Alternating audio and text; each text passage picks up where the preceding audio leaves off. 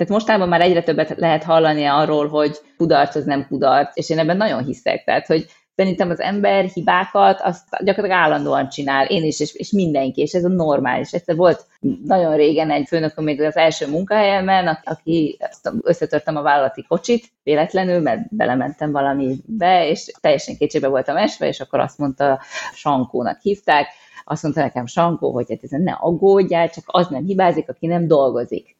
Te dolgoztál, semmi probléma, és nekem ez annyira mélyen úgy megérintett akkor, mert tényleg nagyon, nagyon oda voltam, és ezt így gondolom, tehát, hogy kell hibázni, lehet hibázni, semmi baj, megyünk tovább. Sziasztok! Üdvözlök mindenkit a Megoldokk Podcast Dokksztorik című műsorában. Üdv a fedélzeten! Én Imre Kandó Eszter újságíró vagyok. A Megoldokk Podcastot és a megoldokk.hu oldalt azért indítottam el, hogy legyen egy hely, ahol jó megoldások vannak a középpontban. Itt a Dokksztorikban azt keresem, mi ez az emberi hozzáállás, ami segít megoldani a nehéz helyzeteket. A mai Dokksztorik vendége a hazai kommunikációs szakma egyik fontos szereplője, az Uniomedia Communications és a Rothman & Roman csoport alapítója és stratégiai vezetője, Balatoni Zsófia. Most is ajánlom, hogy olvasd el a műsorhoz tartozó blogbejegyzést is, amelyben Zsófi plusz kérdésekre adott válaszait is megismerheted. A blogposztot a www.megoldokk.hu oldalon találod. A közösségi oldalkon is fent vagyok, kövess be ott is. Köszönöm, hogy itt vagy, és most horgonyt fel!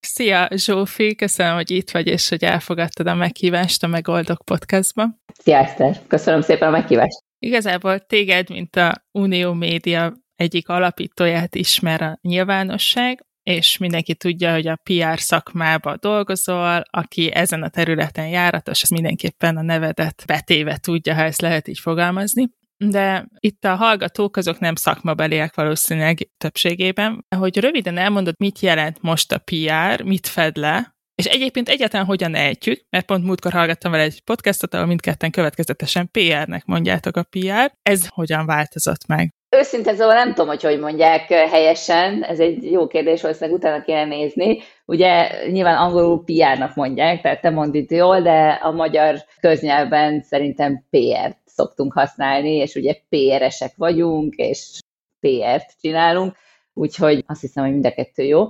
Még valamikor 15 évvel ezelőtt így az ügynökség indulásakor azzal viccelődtünk, hogy igen, mi PR ügynökség vagyunk, de abban az értelemben, nem mint, hogy public relations, ugye hiszen ez a rövidítés az ezt akarja eredetileg, hanem people relations. Tehát, hogy számunkra mindig az volt az értelmezése ennek a kis betűszónak, hogy az ügyfeleink, az adott cég, vagy márkának úgy általában az emberekkel való kapcsolatait menedzseljük, ebből beletartoznak a fogyasztók, beletartoznak ugye, akik vevők, beletartoznak a munkavállalók, akik ott dolgoznak a cégnél, beletartozhat a kormányzat adott esetben, és az érdekes, ugye én nagyon régóta, tehát én mindig is marketing és PR területen dolgoztam, amióta elkezdtem dolgozni 1999-ben, azt hiszem, vagy nem is tudom, valahogy így, az volt azt hiszem az első gyakornoki helyem, és azóta minden átalakult, tehát hogy ugye azóta bejöttek a social media csatornák, azóta teljesen másképpen használjuk a médiát, lecsökkentek mondjuk például a nyomtatott újságoknak a példányszámai, tehát hogy így az egész világ fölfordult, ugye most már itt van az AI, és ezzel párhuzamosan az teljesen megváltozott, hogy miből áll a napunk, és hogy konkrétan miket csinálunk. Az viszont nem változott meg, hogy a cégeknek ugyanúgy ma, mint ezelőtt 25 évvel arra van szükségük, hogy azok az emberek, akik fontosak számukra valamiért, azok ismerjék őket, azok tudják, hogy ők mit csinálnak, miért csinálnak, hogy a cégek saját maguk tisztában legyenek ők is azzal, hogy mit és miért csinálnak, és föltegyék maguknak azt a nagyon általános, de nagyon fontos kérdést, hogy tulajdonképpen mi az, amit én, mint cég, márka hozzáadok a világhoz. És mi úgy nagyjából ezzel foglalkozunk. Ahogy ezt így most feltetted, ez az utolsó kérdés, hogy az jut eszembe, hogy akkor valószínűleg nem minden cég foglalkozik PR-ral. Hogyha elindul egy vállalkozás, akkor az, hogy marketingje van, az adott, és nyilván most az, hogy milyen célközönségnek dolgozik, az behatárolja talán azt, hogy mikor jön elő ez a PR kérdés, de gondolom te azt javaslod, hogy ez már az elején legyen ott, legalább gondolatban, ha még esetleg büdzsében nem is jelenik meg. Abszolút, és ez egyébként ez egy nagyon praktikus és egyszerű szempontból fontos. Hogyha egy cég nem tudja, hogy ő mit akar, mi az a hozzáadott érték a terméken túl, vagy hogy a termék az mit tesz jobbá, akkor tulajdonképpen nem fog tudni másról beszélni, csak az áráról. Tehát egy idő után, hogyha nincsen valamilyen mélyebb gondolatiság bármilyen termék vagy márka mögött, akkor az egész ilyen marketing diskurzus az előbb-utóbb az ára fog terelődni, és ez meg senkinek nem jó üzleti szempontból sem. Úgyhogy ez egy nagyon pragmatikus és nagyon leegyszerűsített gondolat, de azt gondolom, hogy a nap végén a tiszta üzleti logika is azt mondja, hogy muszáj föltenni ezeket a kérdéseket. Egyébként ugye a klasszikus példa, amit mindig mondani szoktak erre, az ugye a Tesla-nak a példája, az Elon Musk, ő világ életében a környezetvédelem tematikájáról beszélt, és az energia felhasználásnak a csökkentéséről, tehát nem az autójáról beszélt általánosságban, vissza lehet nézni a neten az összes interjút, amit valaha adott, onnantól fogva, hogy ő tudatosan kezdett kommunikálni, ő mindig a nagy képről beszélt, és mindig arról beszélt, hogy hogyan változtatja meg a Tesla a világot, és hogyan teszi jobbá. És téged ez a gondolat vonzott erre a területre, mondjuk 20-25 évvel ezelőtt? Te akkor ne tudtad, hogy ez ott van, vagy hogyan kerültél ide? Igen, hát ez egy nagyon, hogy mondjam, magas labda lenne azt mondani, hogy igen, én mindig is ezt akartam csinálni, hát a valóság ezzel szemben sokkal prózaibb.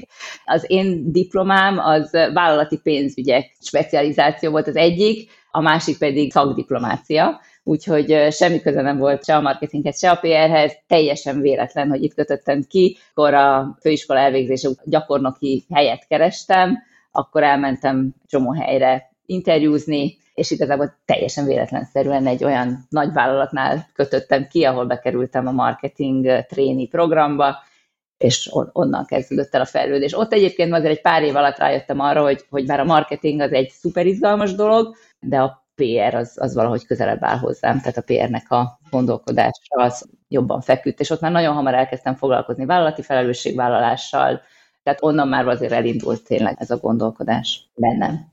És ha még visszamegyünk, amikor egyetemet választottál, akkor ott mennyire volt tudatos, vagy mennyire odasodort az élet? Odasodort az élet. Ez egy nagyon, nem tudom, hogy mennyi tanulság, bárki, aki hallgatja ezt a beszélgetést, nagyon sok tanulságot ebben nem fog tudni leszűrni, mert a helyzet, hogy én egy francia két tannyelvű gimnáziumba jártam, és én olyan helyre akartam tovább menni, ahol tudok franciául tanulni, az egy ilyen volt az országban. A külkereskedelmi főiskolának volt egy francia nyelvű, ilyen dupla diplomás képzése, úgyhogy én oda jelentkeztem, és azért mentem oda, hogy tudjak továbbra is franciául tanulni. Emlékszel-e akkor még, hogy mi az, ami így a pályán tartott? Én eleve egy ilyen tanulósabb voltam így mindig, tehát ilyen jó tanuló, meg ilyesmi.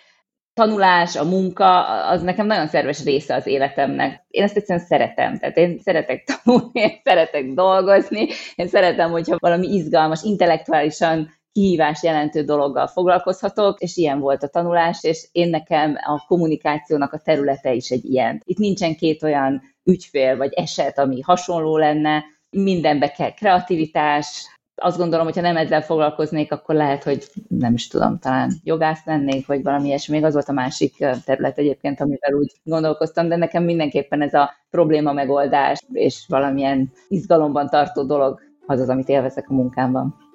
Most egy kicsit megszakítom a beszélgetést, és röviden bemutatom Zsófi szakmai életútját. Balatoni Zsófia Budapesten született, első diplomáját a külkereskedelmi főiskolán szerezte. A már említett PR ügynökséget, az Uniomediát férjével, Római Róberttel 2007-ben alapították. Ügyfeleik között több szektor, bank, gyógyszer, telekommunikáció, FMCG, legnagyobb képviselő is megtalálható. 2011-től már külföldi cégekkel is dolgoznak, jelenleg világszerte 6 irodájuk van. Budapest mellett Ljubljanában, Brüsszelben, Londonban, Bostonban és Szingapúrban is találkozhatunk egy-egy csapatukkal. A régión túl Rothman & Roman Group néven ismertek. Az ázsiai városállamban 2021-ben kezdtek el dolgozni, 2 gyerekükkel, a legidősebb már nem lakik velük, jelenleg is itt élnek. Munkájukat számtalan díjjal jutalmazták már, a Kreatív magazin az év PR ügynöksége díját 9 alkalommal kapták meg. Zsófi idén egy nemzetközi díjat is elnyert, a Pro PR Globe Awardot olyanoknak ítélik oda, akiknek munkája hozzájárul a PR szakma globális, regionális és helyi szintű jobbátételéhez. Itt most megállok, és visszakapcsolok a beszélgetéshez. Ez egyébként egy otthoni hagyomány volt? Tehát, hogy így nőttél föl, hogy volt egy ilyen megközelítés a családban, hogy a dolgokat megoldjuk, vagy a tanuláshoz előrébb visz? Nagyon-nagyon jókat kérdezel. Tényleg nagyon jókat kérdezel, mert igen, tehát amikor csak visszatok emlékezni, hogy a gyerekkoromban az anyukám is például állandóan tanult, tehát ő is ilyen másod-harmad diplomákat csinált. Emlékszem, hogy volt olyan gyerekkoromban, hogy amikor este lefeküdtem, akkor ott ült az ebédlőasztalnál az anyukám, és készült valami vizsgájára, vagy éppen azt hiszem a közgázra járt. Reggel, amikor fölkeltem, akkor még mindig ott ült, és még mindig tanult, tehát hogy nálunk valóban volt egy ilyen, és ők mindketten, apukám is, meg anyukám is mérnökök, nagyon sokat tanultak, apukám annó is már külföldre is járt egyetemre, tehát hogy mindig volt valóban egy ilyen tanulós, és ugyanakkor azért egy ilyen talán innovatív megközelítés is a családban. A szüleim is olyan területekkel foglalkoztak, amiben sokszor elsők voltak, vagy az elsők között voltak, kitaláltak új szakterületeket, cégeket. És a vállalkozás alapítás is benne volt a családban? Elég hamar saját ügynökséget alapítottatok, ami akár mondhatni újításnak is ezen a területen. Ott mi volt a motiváció? Valóban benne van, apukámnak is voltak saját vállalkozásai, illetve anyukám is a cégnél dolgozott, de ott is olyan új területeket indított be, amiket előtte más nem csinált, tehát ezt is szokás mondani, így otthonról biztos, hogy ezt hoztam.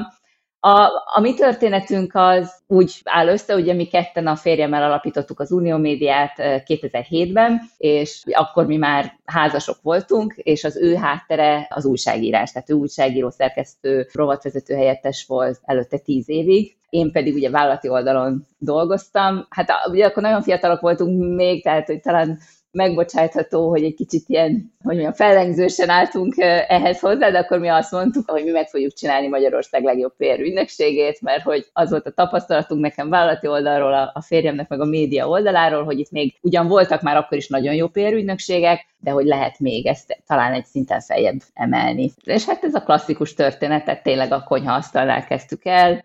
A történetünk elején a cégnek a logóját, azt én terveztem meg a Paint program segítségével, tehát hogy ez az ilyen nagyon, nagyon klasszikus.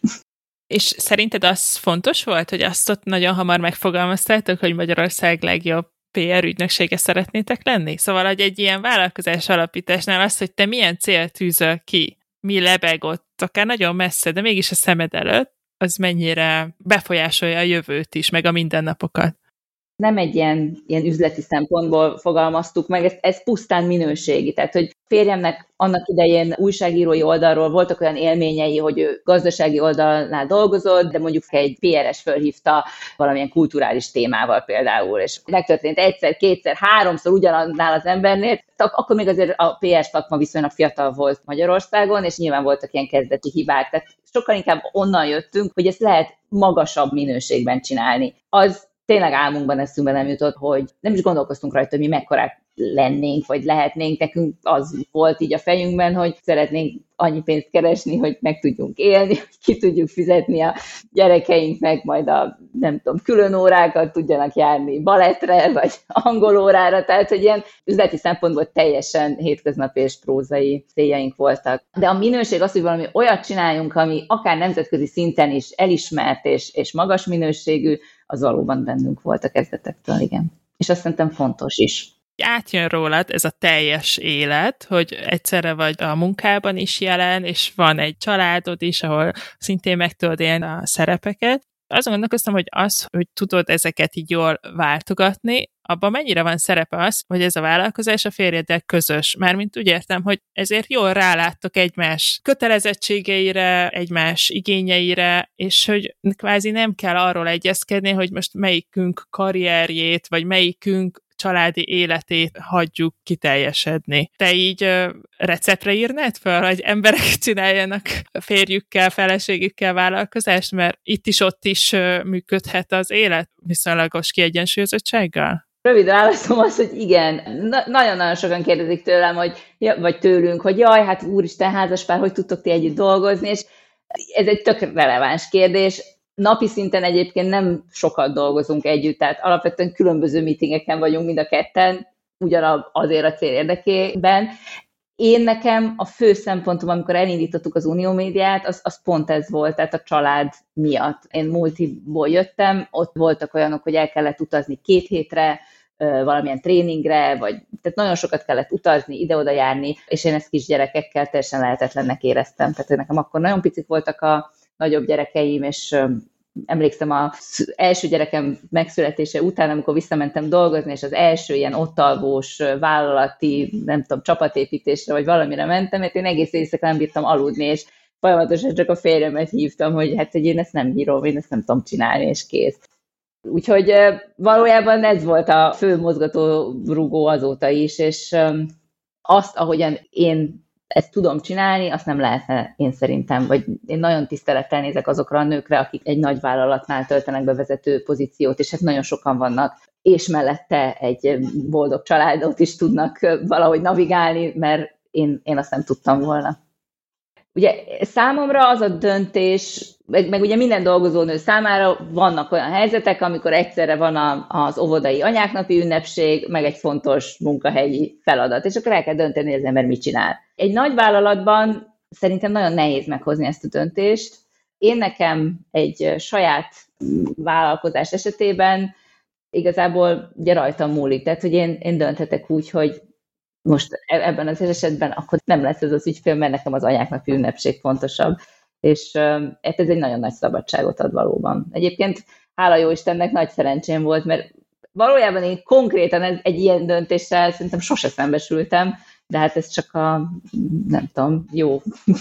a sorsnak a kegyelméből, mert ez bármikor nyilván megtörténhetne, de hogy olyan nagyon nagy ilyen döntésre nem is emlékszem. És mire emlékszel? Mi volt az, ami azért kicsit fájt, vagy úgy érezted, hogy na itt jó lenne, hogyha egy tündér jönne, és akkor most megmondaná, hogy melyik lesz hosszú távon a jó döntés? Ez egy érdekes kérdés, mert én valahogy dönteni aztán gyorsan tudok, meg szoktam. Ugye alapvetően én elég türelmetlen vagyok, és érzésből is sokszor, tehát nyilván igyekszem átgondolni, amennyire lehet. És szerencsé, hogy mellettem van a férjem, aki viszont egy nagyon megfontolt ember, úgyhogy amikor valami nagy hülyeséget csinálnék, akkor azért ő ezt helyre tudja rántani. Tehát pont így a döntésekkel nem tudok emlékezni olyanra, ahol úgy nagyon így nehéz lett volna. Ami szerintem egy érdekes gondolat, amiről sokat lehet olvasni mostanában, ez ugye a kudarcnak a kérdése. Tehát, hogy most akkor sikerül, nem sikerül, mi sikerül. Tehát mostanában már egyre többet lehet hallani arról, hogy kudarc az nem kudarc, és én ebben nagyon hiszek. Tehát, hogy szerintem az ember hibákat azt gyakorlatilag állandóan csinál, én is, és mindenki, és ez a normális. Egyszer volt nagyon régen egy főnököm még az első munkahelyemen, aki összetörtem a vállalati kocsit véletlenül, mert belementem valamibe, és teljesen kétségbe voltam esve, és akkor azt mondta, Sankónak hívták, azt mondta nekem Sankó, hogy hát ezen ne aggódjál, csak az nem hibázik, aki nem dolgozik.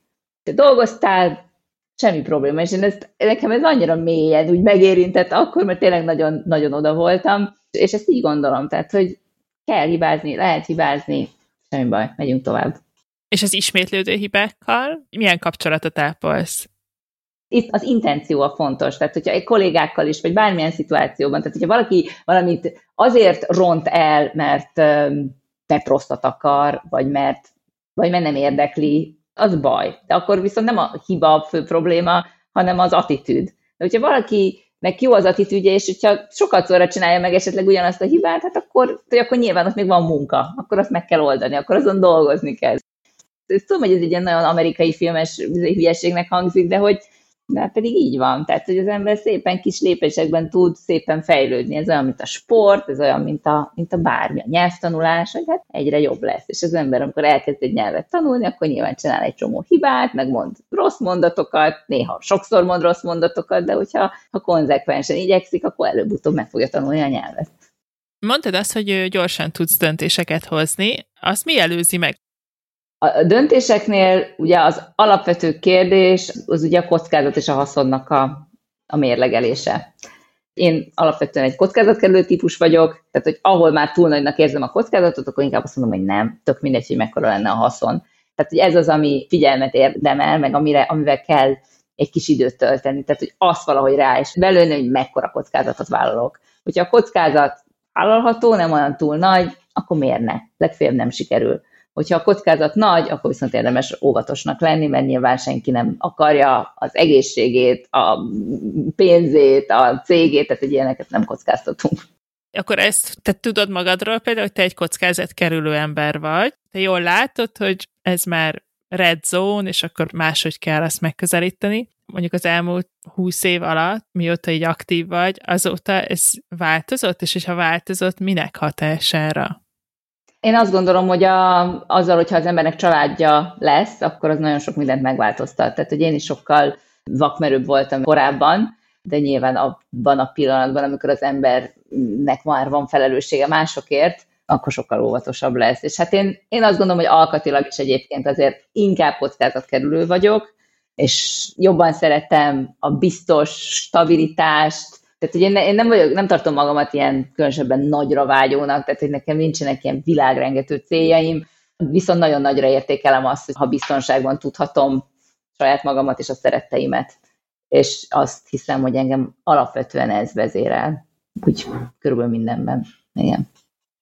Azt gondolnám, hogy azt, hogy terjeszkedtetek, először ugye Európán belül, most meg már Ázsiában is, az nem azt juttatja eszembe, hogy neked így elég a biztonság, ez így megvan, ez így működik, hanem ez valami másik tulajdonság. És hogyha azt mondod, hogy nem is vagy nagyra vágyó, tehát nem akarod, hogy neveddel majd híres díjakat alapítsanak, akkor ott mi volt a döntés előtt, hogy akkor miért lépünk egyet?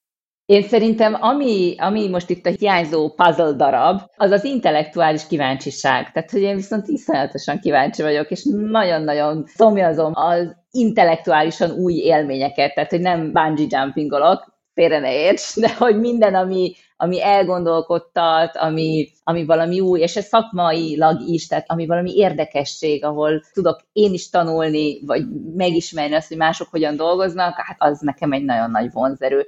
És azt gondolom, hogy a nemzetközi terjeszkedés az pont egy olyan dolog volt, ahol, ami nyilván befektetést igényel, de a rizikója az azt gondolom, hogy talán egy ilyen keretek között van, és hát nagyon nagy élmény, tehát hogy minden új piac, új ország, az, hogy hogyan működik, én ezeket borzasztóan élvezem, nagyon szeretek utazni, és nagyon szeretek megismerni új dolgokat, együtt dolgozni új emberekkel, akiknek más a hátterük, más, akár más kultúrából jönnek. Szoktál elbizonytalanodni?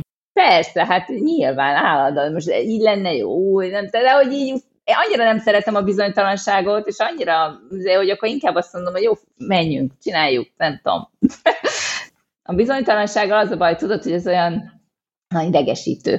Akkor az ember úgy tépelődik, hogy akkor most... És ezt nem lehet sokáig bírni. Hogy mondjam, amikor én döntök, és sosem tudom, hogy ez most tényleg egy jó döntése, vagy nem. Tehát, hogy én nem úgy döntök, hogy én meg vagyok róla győződve, vagy ez a legjobb, amit csinálni lehet, hanem egyszerűen döntök, mert szeretnék tovább menni. Tehát, hogy én inkább vállalom annak a kockázatát, hogy valami nem fog sikerülni esetleg, és hogyha ez nem fogja romba dönteni az életünket, akkor belefér, hogy valami ne sikerüljön. Hát miért ne? Inkább csináljuk. Nagyon csinálós vagyok. Szingapúrba is egy ügyfél miatt kerültetek ki, vagy azt ti választottátok?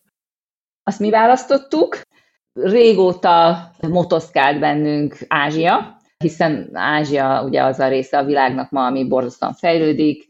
Azt hiszem, talán Vietnám lehet az ország, ahol a legnagyobb a gazdasági, elmúlt évben a legnagyobb volt a gazdasági növekedés, tehát ez egy nagyon dinamikus, nagyon fejlődő világ, és emellett állati érdekes. Turistaként jártunk Szingapúrban már korábban, és nagyon játszadoztunk a gondolattal. De Szingapúrról azt érdemes tudni, hogy az a régiónak a központi ilyen hubja, tehát hogy ott vannak a cégeknek is a regionális központjai, angol az egyik hivatalos nyelv, hát mindenképpen egy ilyen nagyon vállalkozásbaráti, külföldi vállalkozások számára is nagyon baráti hely.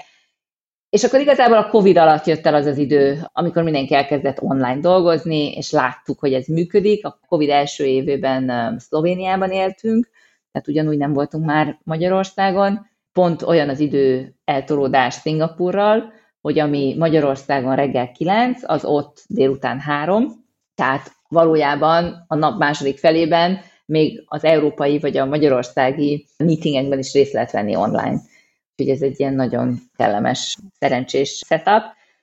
Úgyhogy így gondoltuk azt, hogy 2021 elején költöztünk ki Szingapúrba. Így összességében akkor hogy néz ki a ti életetek ott kint? Mennyire más, mint hogyha itt élnétek, és itt járnának a gyerekek iskolába, mennél be az irodába?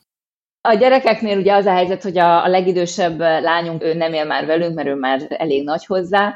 A középső és a legkisebbik gyerekünk van velünk Szingapúrban, és igen, ott járnak iskolába, ők szerencsére jól be tudtak ott illeszkedni. Nagyon sok a külföldi Szingapúrban, tehát valahogy az egész rendszer így elég jól tudja kezelni. Nem az iskolarendszer feltétlenül, hanem úgy általában az élet az olyan jól kitalált folyamatok mentén működik, amiben hozzá vannak szokva ahhoz, hogy a külföldiek azok jönnek-mennek Szingapúrban.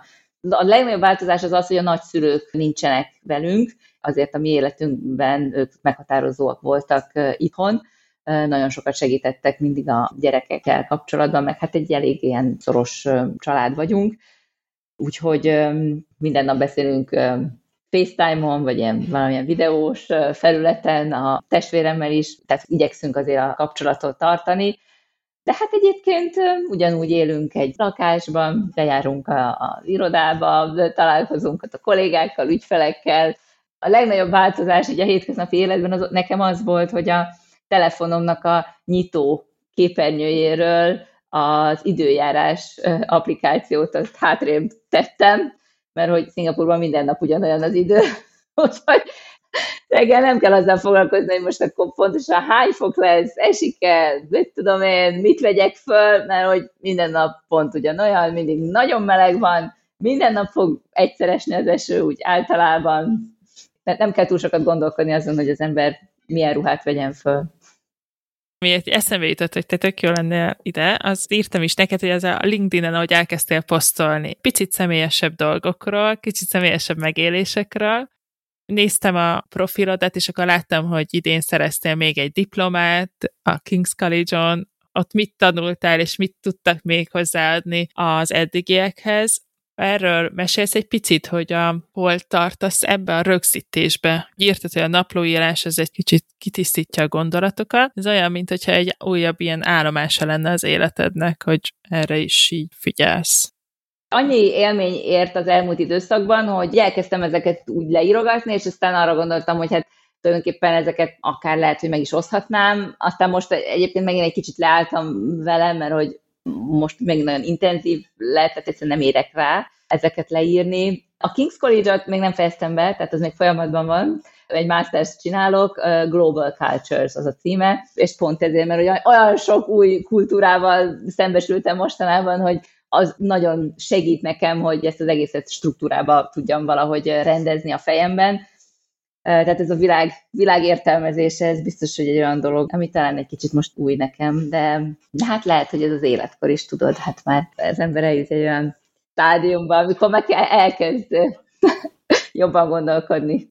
Az elején ugye mesélted, hogy a konyhaasztalnál már megvolt a fejetekben, hogy a legjobb PR ügynökség legyetek. Azt hiszem, elmondhatjuk, hogy ezt így elértétek. Akár azt mondjuk másokkal együtt, de ti is ott vagytok a topban. És hogy most van a fejedben egy ilyen terv, vagy egy cél?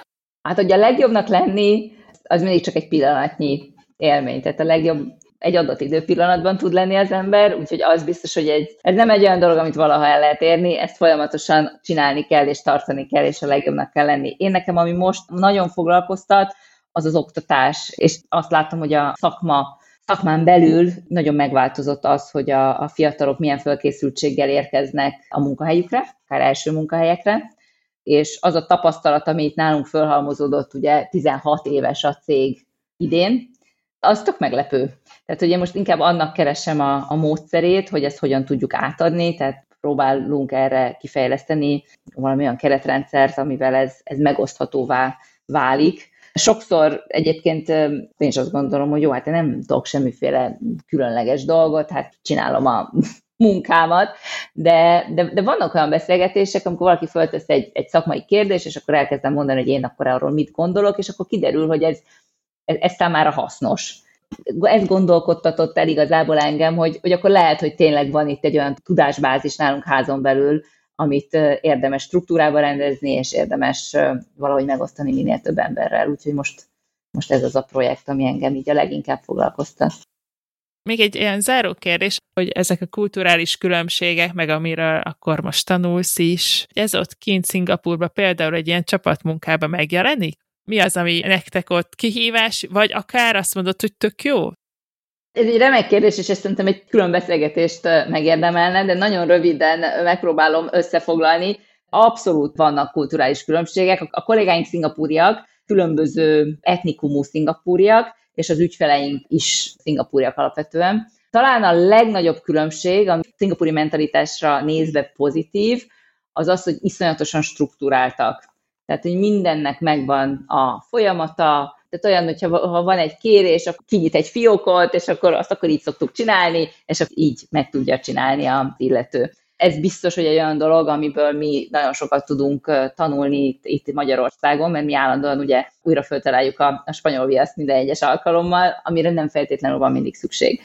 Viszont ugyanennek az érmének a másik oldala az az, hogy a magyar csapat, hát 100-szor kreatívabb és innovatívabb, mint a szingapúri csapat, és egyébként úgy is dolgozunk, hogy a itthoni kollégák, azok bedolgoznak a szingapúriaknak, tehát a szingapúriak ők inkább az üzletfejlesztéssel, ügyfélkapcsolattal foglalkoznak, ők mind senior kollégák, és az itthoni gyártási bázis készíti el számukra akár még a stratégiákat is, tehát a stratégiákat, grafikai anyagokat, videós anyagokat, szövegeket.